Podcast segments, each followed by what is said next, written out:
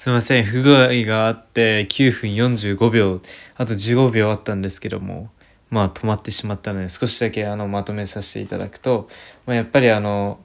真似ることっていうのは別に悪く悪くはないですし皆さんがやっぱり通る道だと通らなければいけない道だと思うのでそこはあのしっかりと意識しながら周りに何か言われようとそれは別に真似じゃないですし真似っていうのは全てを真似するとやっぱり、まあ、先ほどは言わせていただいたんですけども全て真似することは良くないですけどその一部をその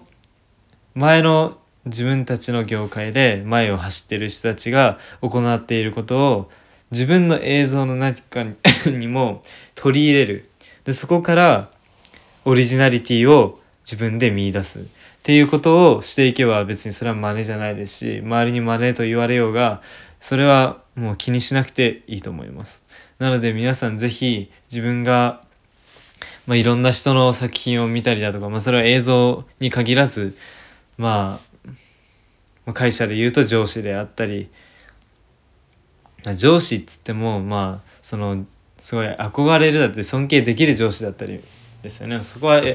しっかりと選ぶべきだとは思うんですけどもまあ自分ではいろんな海外のクリエイターさんの映像を見たり自分は YouTube っていうものがあるのですごくそこはあの参考にしやすい部分があるんですけど